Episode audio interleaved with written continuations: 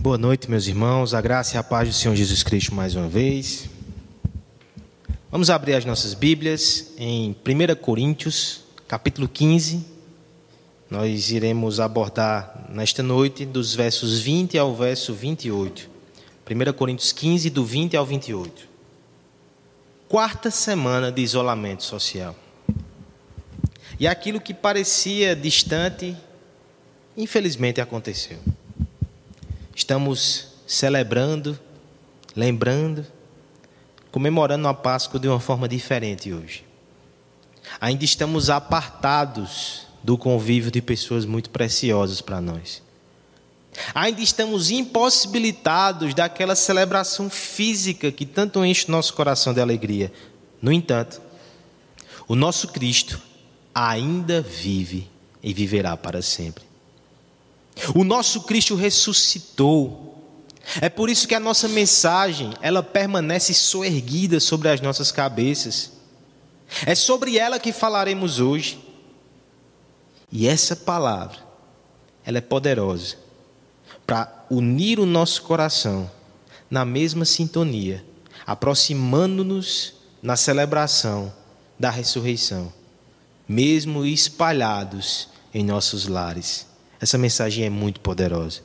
Leiamos nesse instante 1 Coríntios 15, a partir do verso 20, e vejamos o que Deus separou para nós nessa noite. Mas de fato, Cristo ressuscitou dentre os mortos, sendo Ele as primícias dos que dormem. Visto que a morte veio por um homem, também por o homem veio a ressurreição dos mortos. Porque assim como em Adão todos morreram, assim também todos serão vivificados em Cristo.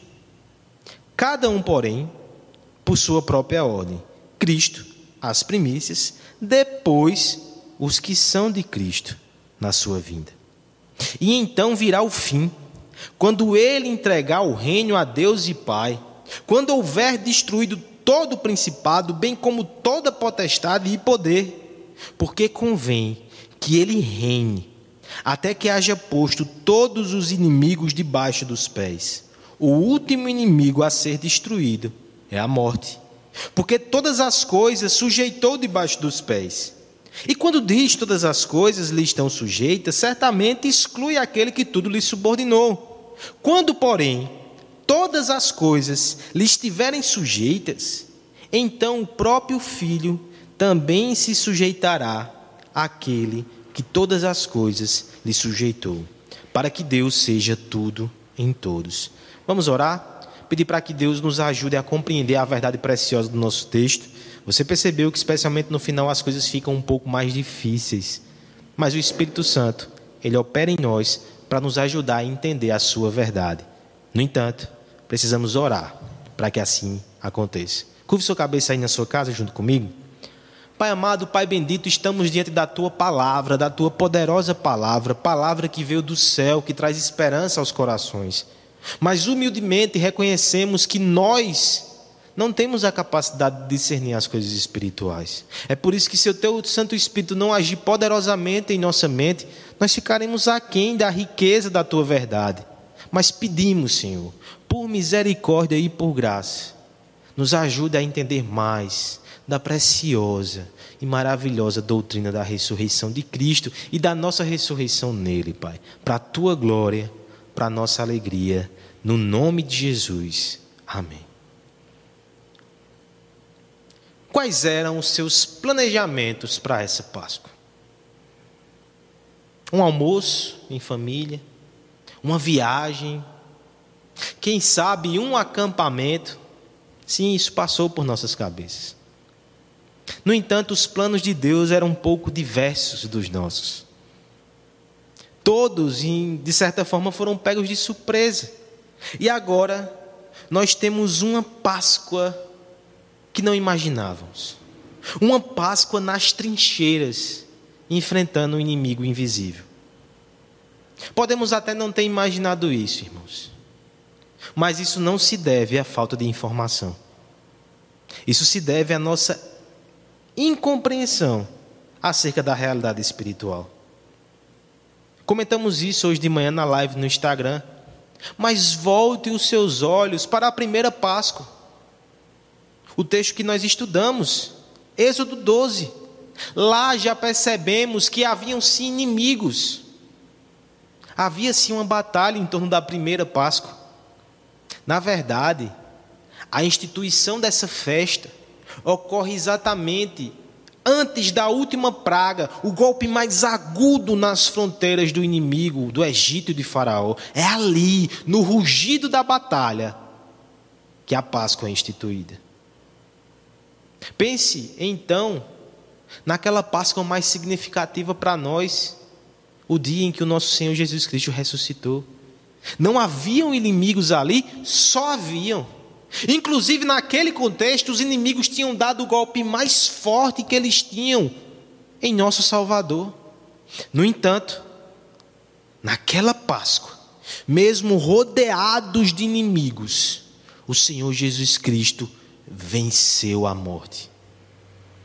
Eu quero, portanto, que logo de início você perceba que toda Páscoa é celebrada ou rememorada no meio de um campo de batalha.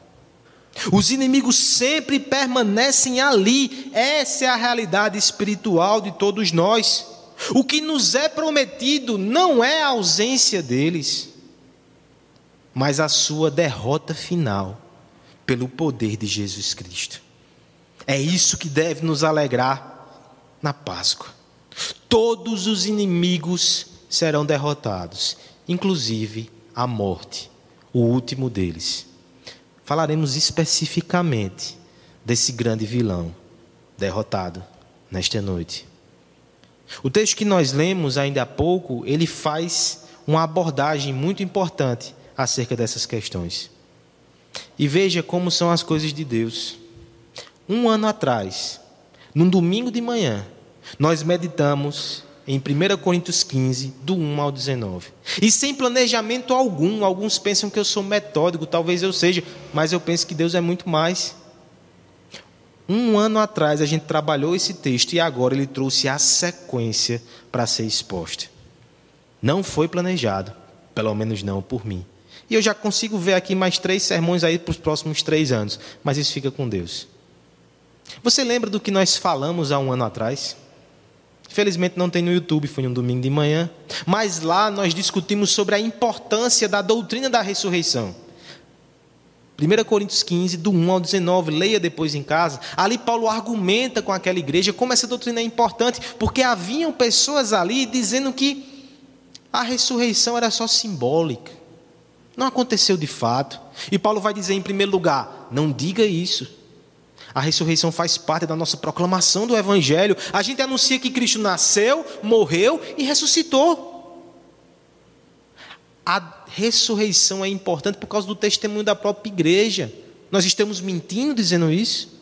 A ressurreição é importante também por causa da nossa segurança. Se Cristo não ressuscitou, vã é a nossa fé. Aqueles que dormem em Cristo não têm esperança. Agora, a partir do verso 20, ele vai mostrar como é que se dá essa segurança.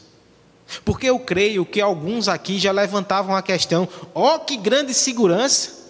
É muito bonito você aí, Paulo, você aí, pastor, falando sobre ressurreição, quando eu vejo pessoas e entes queridas morrendo. Quando eu vejo as pessoas aí, mesmo crentes, com medo da morte, onde está a ressurreição? Que segurança é essa? Nós falaremos sobre isso nessa noite. E o ensino e o argumento do apóstolo Paulo aqui, tão poderoso, eu vou resumir algum, uma preposição, você pode anotar, porque nós a seguiremos durante o sermão. O povo da ressurreição ainda enfrenta a morte, o seu último inimigo, mas a vencerá em Cristo para a glória de Deus. Mais uma vez, porque essa frase resume o nosso sermão da noite. O povo da ressurreição ainda enfrenta a morte, o último inimigo, mas a vencerá em Cristo para a glória de Deus. Vamos nos aprofundar nessa verdade tão preciosa.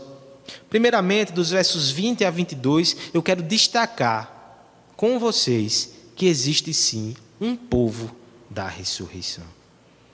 Diz assim a palavra de Deus, acompanha aí a leitura. Mas de fato, Cristo ressuscitou dentre os mortos, sendo ele as primícias dos que dormem. Visto que a morte veio por um homem, também por um homem veio a ressurreição dos mortos, porque assim como em Adão todos morrem, assim também todos serão vivificados em Cristo. Povo da ressurreição. Te parece estranho falar sobre isso? É assim que você se enxerga? Ou você prefere a outra opção? Só há duas opções: povo da ressurreição ou povo da morte. E não pense que sou eu que estou dizendo, inventando esse termo povo da morte tão pesado. Há um filósofo chamado Martin Heidegger que ele fala que o homem é um ser para a morte. E não só porque o homem morre, porque os animais morrem, a natureza, de forma geral, participa desse processo também, mas porque o homem tem autoconsciência disso. Ele é o único no reino da criação que tem a consciência de que vai morrer e de que está morrendo. Isso gera angústia, ansiedade no seu coração, mas esse é um traço fundamental do homem. Pois bem, para se contrapor a esse conceito, a Escritura apresenta outro tipo de homem, outro tipo de povo. Alguém que não simplesmente está correndo para o corredor da morte, mas alguém que sabe o que existe depois da morte povo da ressurreição, aqueles que estão em Cristo. Veja como Paulo nos revela essa doutrina e esse povo. Ele começa dizendo de forma muito enfática: Mas de fato Cristo ressuscitou. E por que ele já começa a sua argumentação desse modo? Porque no próprio verso, de, nos versos anteriores, ele vem argumentando com essa possibilidade, diante das dúvidas e dos falsos ensinamentos que existiam em Coríntios. Se Cristo não se ressuscitou, nossa pregação é vã, nossa esperança é falha. Ou seja, ele aventou a hipótese para mostrar como as consequências desse ensino, desse falso ensino, eram terríveis. Como é importante isso? Às vezes nós abraçamos falsos ensinos e não vemos onde ele vai dar no final. Paulo vai dizer: olhe onde esse ensino vai dar no final. Mas agora, ele lança fora esse recurso e diz: mas deixemos de lado isso, porque de fato Cristo ressuscitou. É um fato consumado. É interessante que esse tipo de afirmativa tão enfática é muito importante para nós hoje, porque nós vivemos numa era de ceticismo. Eu sei que hoje há uma áurea nesse dia de falar sobre ressurreição, recomeço, Páscoa, mas não se engane. A maioria dos homens não acredita de verdade que Jesus Cristo ressuscitou. Eles pensam que isso é algo metafórico, mitológico, mas sim, ele ressuscitou. Nos primeiros versos, Paulo vai inclusive dar argumentos para isso, argumentos testemunhais. E quando se trata de registro histórico, isso tem valor comprovatório. É um fato. Jesus Cristo ressuscitou. E agora que ele amarra isso com muita ênfase, ele vai dizer quais são as consequências disso.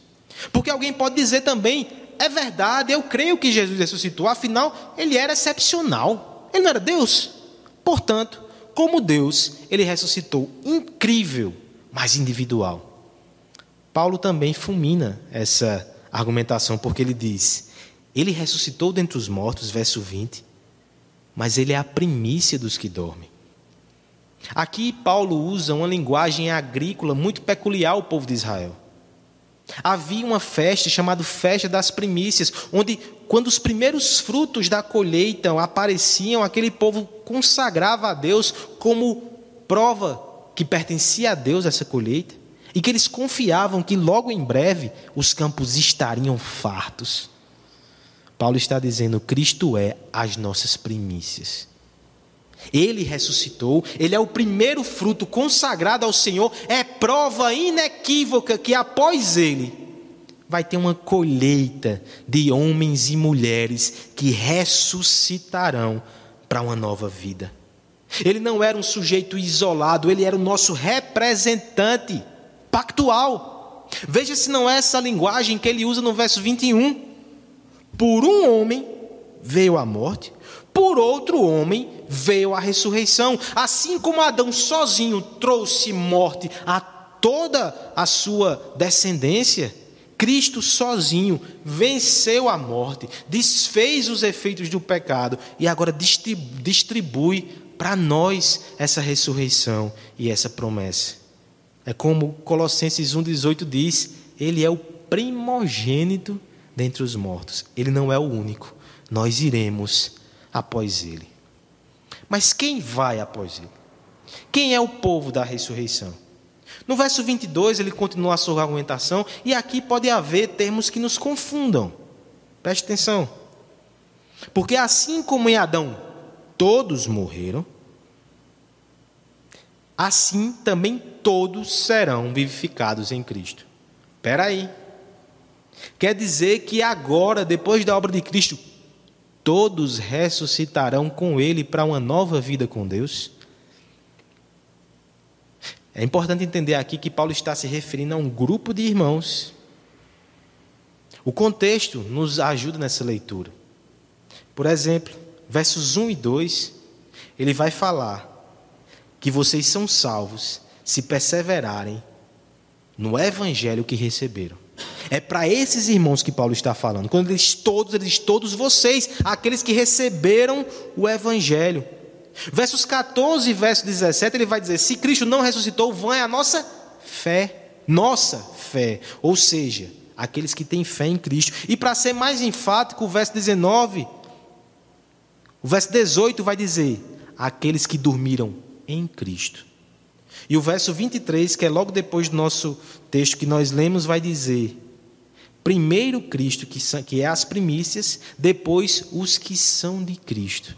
São esses. Todos os homens que estão em Adão morrerão. Mas os homens que estão em Cristo ressuscitarão e somente estes. Essa verdade deve ser um divisor de águas. Essa verdade deve ser um diferenciador de posturas. Na multidão dos homens, alguns caminham para a morte eterna e outros caminham para a ressurreição. Existe distinção mais importante do que essa?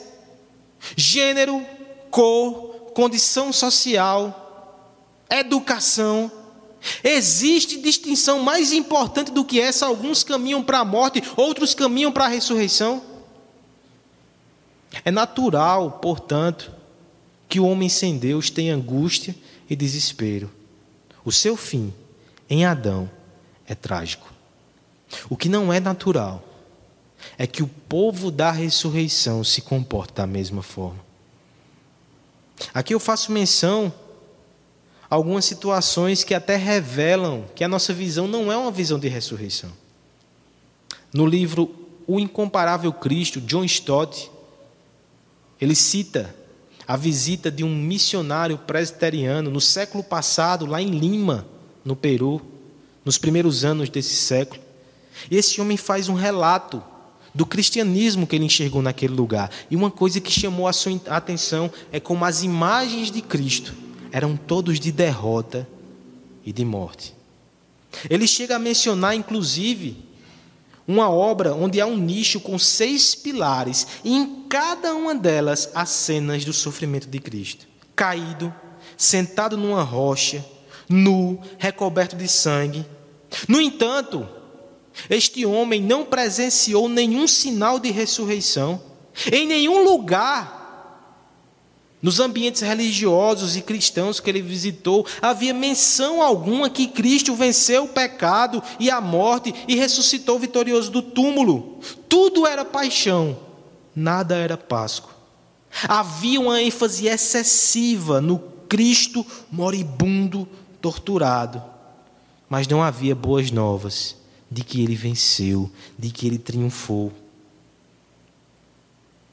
O nosso cristianismo muitas vezes exibe marcas semelhantes. Nós também andamos moribundos. Nós também temos uma visão de um Cristo morto, mas nos falta a visão do Cristo ressurreto. E nós precisamos entender que a nossa identidade é exatamente essa: nós somos o povo da ressurreição. É fato que existe uma cortina no final do palco, e ela limita os nossos olhos.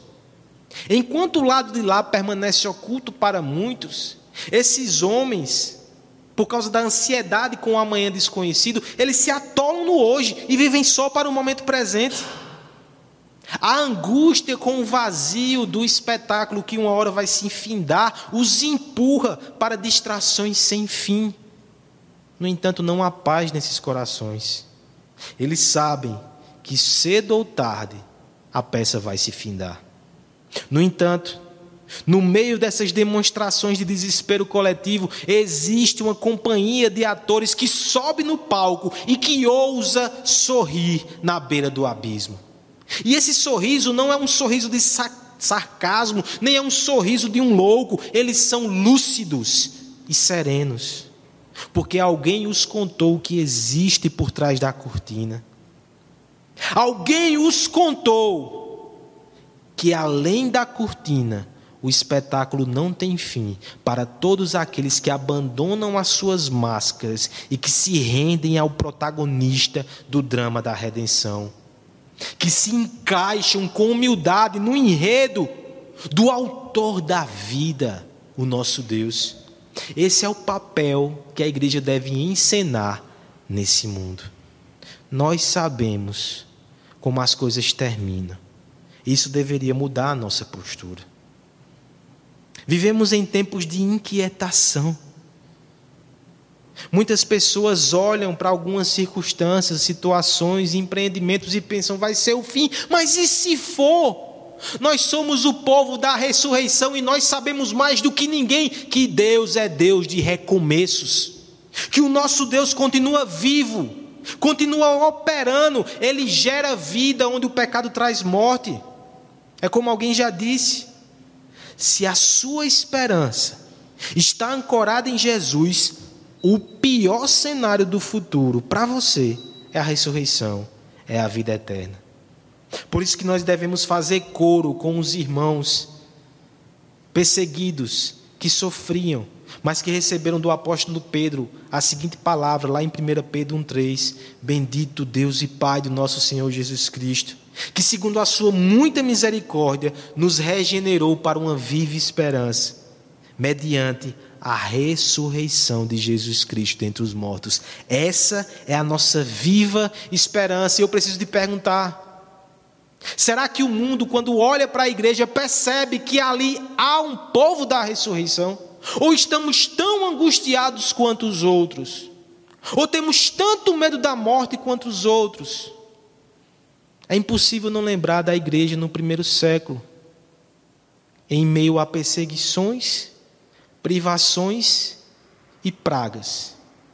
Eles conquistaram muitas almas, porque eles criam na ressurreição. E eles não se entregavam ao desespero. A sua esperança era contagiante. E eu oro para que Deus nos dê essa mesma disposição, porque assim como eles, nós somos o povo da ressurreição. Ao mesmo tempo, eu preciso ser muito claro com você que nos acompanha nessa noite. Existe o povo da morte, existe o povo da ressurreição. Se eu fosse você, eu não dormiria hoje enquanto eu não tivesse certeza que eu estou no lado da vida eterna e não no caminho da condenação sem fim. Não durma sem ter convicção de qual caminho que você está trilhando. Mas há mais aqui nesse texto. O povo da ressurreição, ele existe. No entanto, ele ainda enfrenta a morte, que é o seu último inimigo. Versos 23 e 26, acompanhe conosco.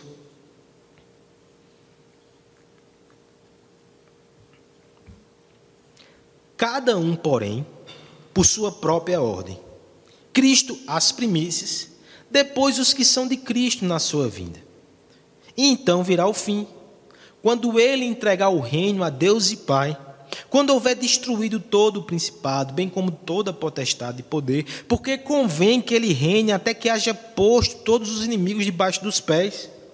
O último inimigo a ser destruído é a morte. Meus irmãos, aprendamos algo muito claro na revelação bíblica: a sabedoria não se encontra nos extremos. Muitas vezes nós pegamos uma doutrina da própria palavra e a exaltamos de tal maneira que a deformamos. Nós precisamos equilibrar uma doutrina com outra. Por que eu te digo isso?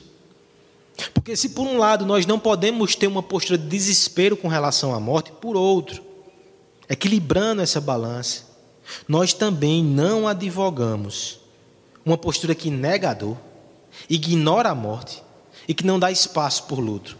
Perceba nesse texto aqui que Paulo não tem essa abordagem superficial e ilusória. A morte é um calo no sapato de todos os homens. O orador romano do passado, Cícero, um dos maiores oradores da história, ele disse certa vez que a tarefa principal da filosofia é encarar a morte. Isso faz todo sentido. O homem que ousa pensar na vida, certamente ele também vai pensar naquele limítrofe, que é a morte. Não se pode ter um pensamento, uma filosofia, um modo de vida concreto, se você ignora esse dado tão importante. Cedo ou tarde, os pensadores se deparam com essa situação. Muitas são as respostas para essa questão: como eu devo lidar com a morte? Os pensadores do passado, mais precisamente ali em Roma, eles defendiam uma ideia estoica.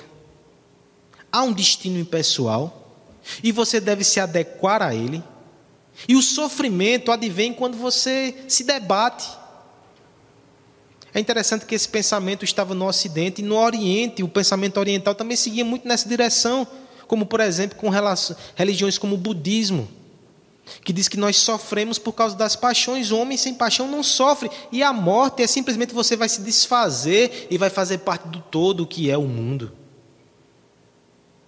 Era uma visão que dizia: encare a morte com naturalidade e ponto. Um desses pensadores, inclusive, teria advertido aos seu aluno, seus alunos da seguinte forma: Lembrem-se que tudo que vocês amam é mortal, o que vocês amam não lhe pertence. Que há mal, que mal há, que você, enquanto beija o seu filho, murmure em voz baixa: Amanhã morrerás. Esse pensamento ele encara a morte, mas ele não tem esperança. Esse pensamento é muito brutal para que qualquer pessoa viva segundo os seus parâmetros. Por isso, quando o cristianismo surge no Império Romano com mensagem de esperança, logo, logo, ele engole todas essas pregações. No entanto, a nossa sociedade hoje caminha no extremo oposto. Você percebe como nós preferimos não lidar com a morte? Toda essa ideia de segurança, de ter uma vida mais saudável, prolongue os seus dias, por mais que haja um impulso correto de zelar pelo nosso corpo, de ser bom mordomos da nossa vida, também há uma proibição implícita. Ninguém fala de morte aqui. Nós não queremos falar do fim, nós não queremos falar da morte, e nada mais natural, porque nós somos extremamente materialistas. O homem que acredita que tudo que tem são os seus bens, são as coisas que ele pode tocar, são os prazeres que ele desfruta agora, ele não pode pensar na morte, senão ele entra em parafuso. Ele vai precisar se medicar, ele vai afogar-se em terapias que não vão aliviar a sua alma. Nós fugimos da morte. Mas o cristianismo, nem essa visão nua e crua, sem esperança do estoicismo, e nem essa visão escapista e fútil que vive como se a morte não fosse chegar. Eu quero te mostrar aqui nesse texto o realismo cristão.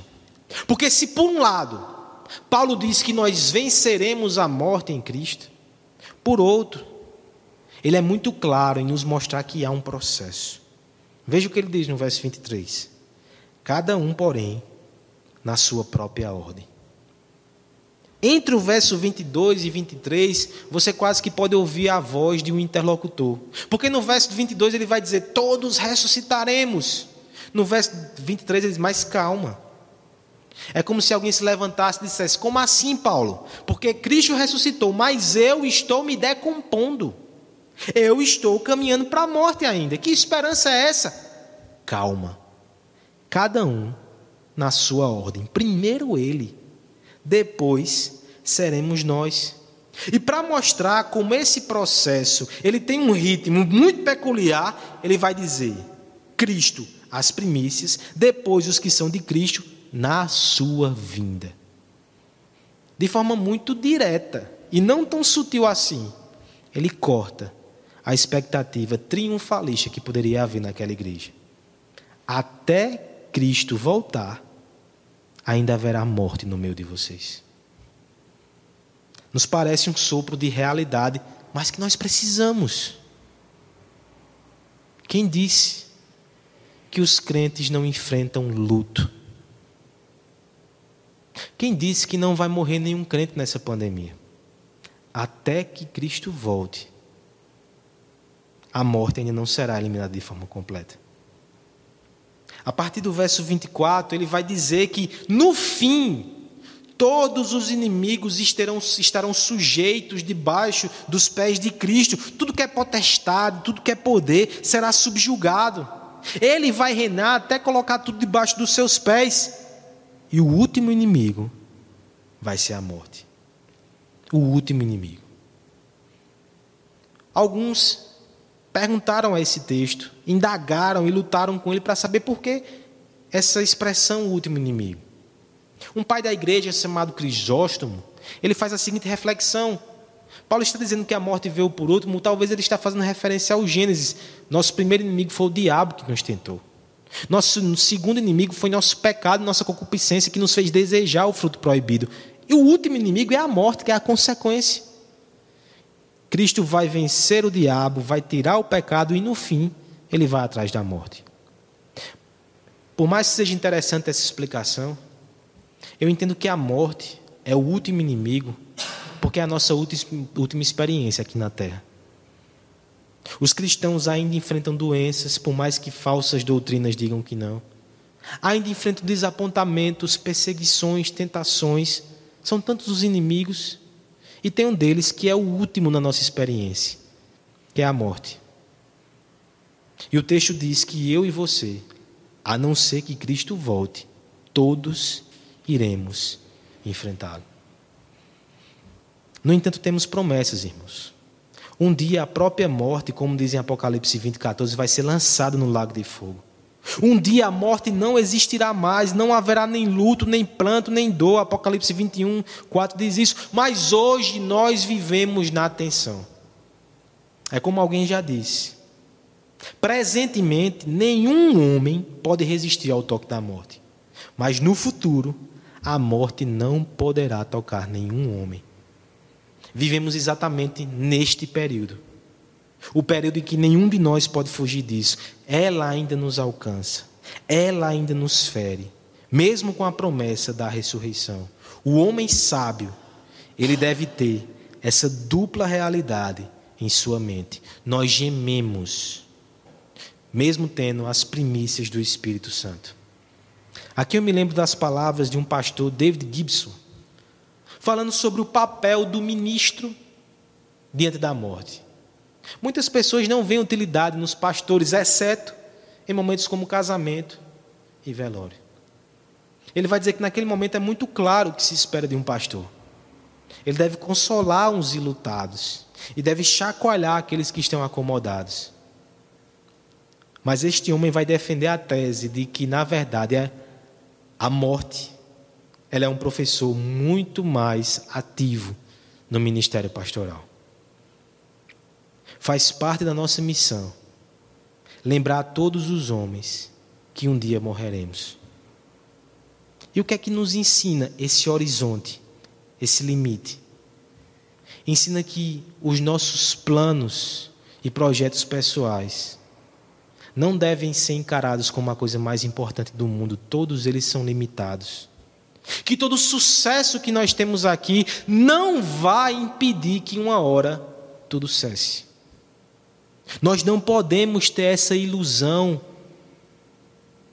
diante de um sepultamento. Existem duas posturas. Existe o tolo inquieto que quer sair logo daquele local. Mas existe também um sábio que senta, que olha e diz: Um dia eu também estarei ali. E se um dia eu vou morrer, eu preciso aprender a viver hoje à luz dessa realidade. A morte, ela pode destruir, ou a morte pode construir, ela só não pode ser ignorada. É no lugar silencioso que nós conseguimos ouvir as lições que são sussurradas.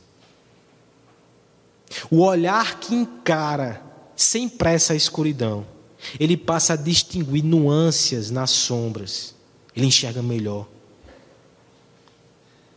A alma que não luta contra o luto, a alma que não distorce a realidade, mesmo quando ela se contorce, descobre a sabedoria do pó da nossa primeira casa. Descobre que tudo tem um fim debaixo do sol. Descobre que nenhum troféu irá reluzir para sempre. Descobre que moeda alguma, tesouro algum, permanecerá com seu valor intocado no crepúsculo das eras. Mas aquele que encara com coragem e fé o abismo, enxerga alguém que submergiu da noite sem fim para pôr fim a todas as noites. Somente quem encara o abismo com fé enxerga Jesus Cristo erguendo-se. Mais uma vez, ele suportou a noite sem fim para pôr fim a todas as noites, acima do sol, a ressurreição. Mas só absolve com profundidade isso quem não tem muita pressa em pensar na vida e na morte. Talvez você pense, eu sou jovem, o que me interessa saber isso? Os ilutados fazem proveito dessa doutrina. Os idosos e os enfermos também, mas eu tão jovem, talvez uma criança esteja ouvindo nesse momento. Por que é importante saber da morte como algo que não pode ser evitado? Porque você deve aprender a viver por algo maior do que a morte. Projetos meramente humanos virarão pó. Deus te chamou para viver por coisas eternas, a glória do nome dEle, a glória de Cristo. Viva para Cristo, aquele que venceu a morte. Por favor, os últimos dias têm sido abundantes em reflexões sobre vida e morte. Não se distraia tão rápido, não ligue a televisão tão rápido. Ouça, pare, medite. Pense que Deus está te ensinando que a tua vida não tem que ser tão enraizada nos valores, conceitos do mundo que um dia vão virar pó. Que a dor te ensine a ansiar pelo novo mundo que Deus está criando. Viver para Ele. Eu te pergunto que novas posturas você vai ter quando essa quarentena passar. Você permanecerá o mesmo ou você vai aprender as lições do silêncio, a sabedoria do pó? Eu lhe pergunto também, amigo, que está em casa nessa noite e que foge o tempo todo desse tipo de reflexão, às vezes esbarra nela num velório de um ente querido. Olha ao seu redor. Pessoas sempre morrem, mas hoje você acompanha elas no noticiário, cronometrando e fazendo gráficos. A vida é frágil, a morte é certa. Corra para aquele que pode vencer a morte, que a vence, Jesus Cristo. O povo da ressurreição ainda enfrenta a morte, o seu último inimigo, mas a vencerá em Cristo para a glória de Deus. Vamos falar de vitória? Pode dar um glória a Deus aí na sua casa. É assim que termina o nosso texto. 27 e 28. Acompanhem comigo a leitura. Porque todas as coisas sujeitou debaixo dos pés e quando diz que todas as coisas estão sujeitas, certamente exclui aquele que tudo lhe subordinou. Quando, porém, todas as coisas lhe estiverem sujeitas, então o próprio filho também se sujeitará àquele que todas as coisas lhe sujeitou, para que Deus seja tudo em todos. Dois elementos nós temos aqui no texto, na parte final. O primeiro deles é a vitória de Cristo. É certo que a morte é grande demais para ser enfrentada por cada um de nós. Aqui eu me lembro de um filósofo, Luiz Felipe Pondé, em uma palestra, onde ele defende o pessimismo. Ele vai dizer: Olha, sabe por que eu sou pessimista? Primeiro, porque a história mundial me comprova isso. Eu só vejo motivos para ser pessimista. E segundo, porque empiricamente toda a vida me prova isso. Você pode ser bem sucedido no começo, no meio e perto do fim, mas no fim todo mundo fracassa, todo mundo morre. No entanto, o texto nos mostra que o homem, mesmo sendo insuficiente, não é ele que luta contra a morte. Sim, a morte nos alcança, mas veja, é a vitória de Cristo. O texto vai falar de Cristo reinando e Cristo colocando os inimigos debaixo dos seus pés. A morte não vai escapar. Ele já venceu uma vez na sua ressurreição. Ele fará no final de tudo. O texto está dizendo que todos os inimigos serão derrotados. Um dia Cristo pegará a morte pela gola e a lançará no abismo profundo da condenação. A morte será destruída pelo Senhor Jesus Cristo. Não somos nós, é Ele, e glória a Deus. Por mais que eu tome medicamentos, que eu tome cuidado com a saúde, que eu seja previdente, que eu tenha cuidado com a minha vida, quem vence a morte é Ele, não sou eu. Glória a Deus por isso. E o segundo elemento é exatamente esse: glória a Deus nisso. Deus é que será glorificado. Aqui nós temos o ponto talvez mais intrigante desse texto. Porque ele fala no verso 27 e 28 que Cristo vai sujeitar tudo aos seus pés. E no fim, ele vai se sujeitar ao próprio Deus e vai entregar esse governo a ele. Sabe por que isso nos parece estranho? Porque nós lemos na própria Escritura falando sobre o governo de Deus, de Cristo que não tem fim. E também nós entendemos que Cristo não é inferior a Deus, o Pai. O que é que está sendo dito aqui? Nós estamos falando aqui de mediação, de representante. Cristo está agindo como segundo Adão. Ele está refazendo ou desfazendo o que Adão fez. Adão, enquanto representante, perdeu o controle e deixou que o pecado dominasse o mundo. Agora Cristo está revertendo os efeitos, como segundo Adão, como um de nós, como nosso representante. E quando ele terminar essa missão, colocando a morte debaixo dos seus pés, ele entrega a Deus missão completa. E agora ele vai continuar governando, mas como Deus Pai, Filho e Espírito Santo, e não mais como homem, nos representando nesse processo, nessa vitória.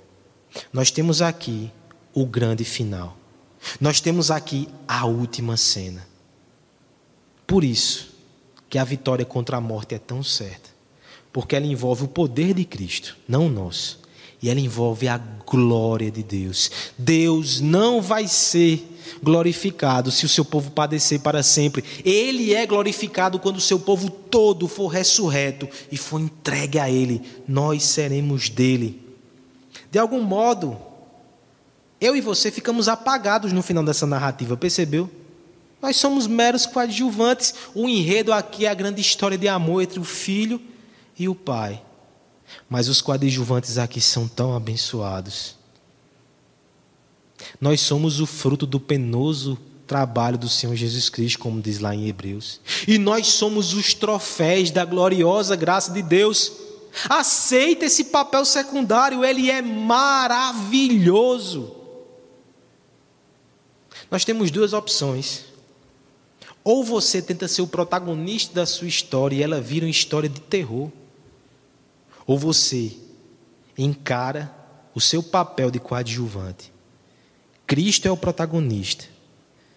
E ela se torna um conto de fadas onde o final é glória, ressurreição, alegria eterna. Eu me lembro aqui de Tolkien, que escreveu O Senhor dos Anéis. Ele sofria bullying porque ele gostava de conto de fadas, ele escrevia essas fábulas. Você acha que na academia ele não era alvo de chacota? Para responder a essas indagações, ele escreveu certa vez sobre. Ele fez uma defesa dos contos de fadas. E ele disse o seguinte: sabe por que ele gosta de contos de fadas?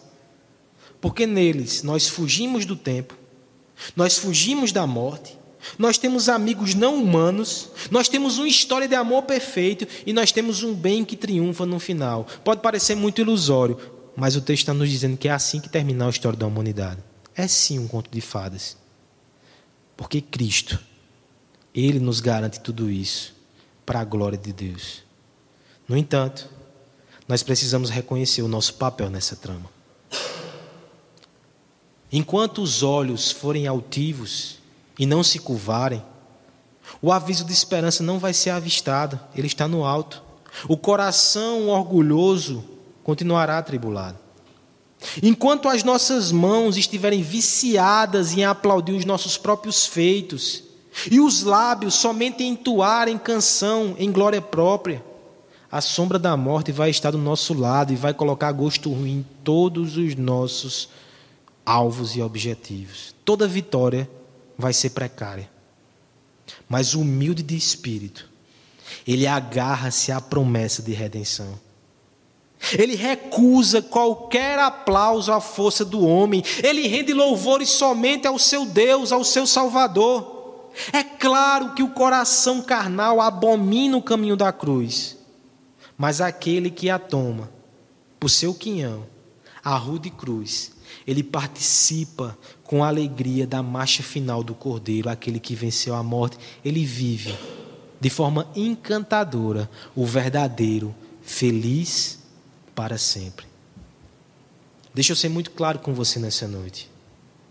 Não se trata de você, da sua família, das suas finanças, dos seus planos e projetos pessoais. Trata-se da vitória de Cristo e da glória de Deus. O Evangelho não te promete que Deus dirá sim a todos os teus planos, mas ele te garante que o plano dele é melhor do que o seu e será posto a termo de forma eficaz e poderosa em Jesus Cristo.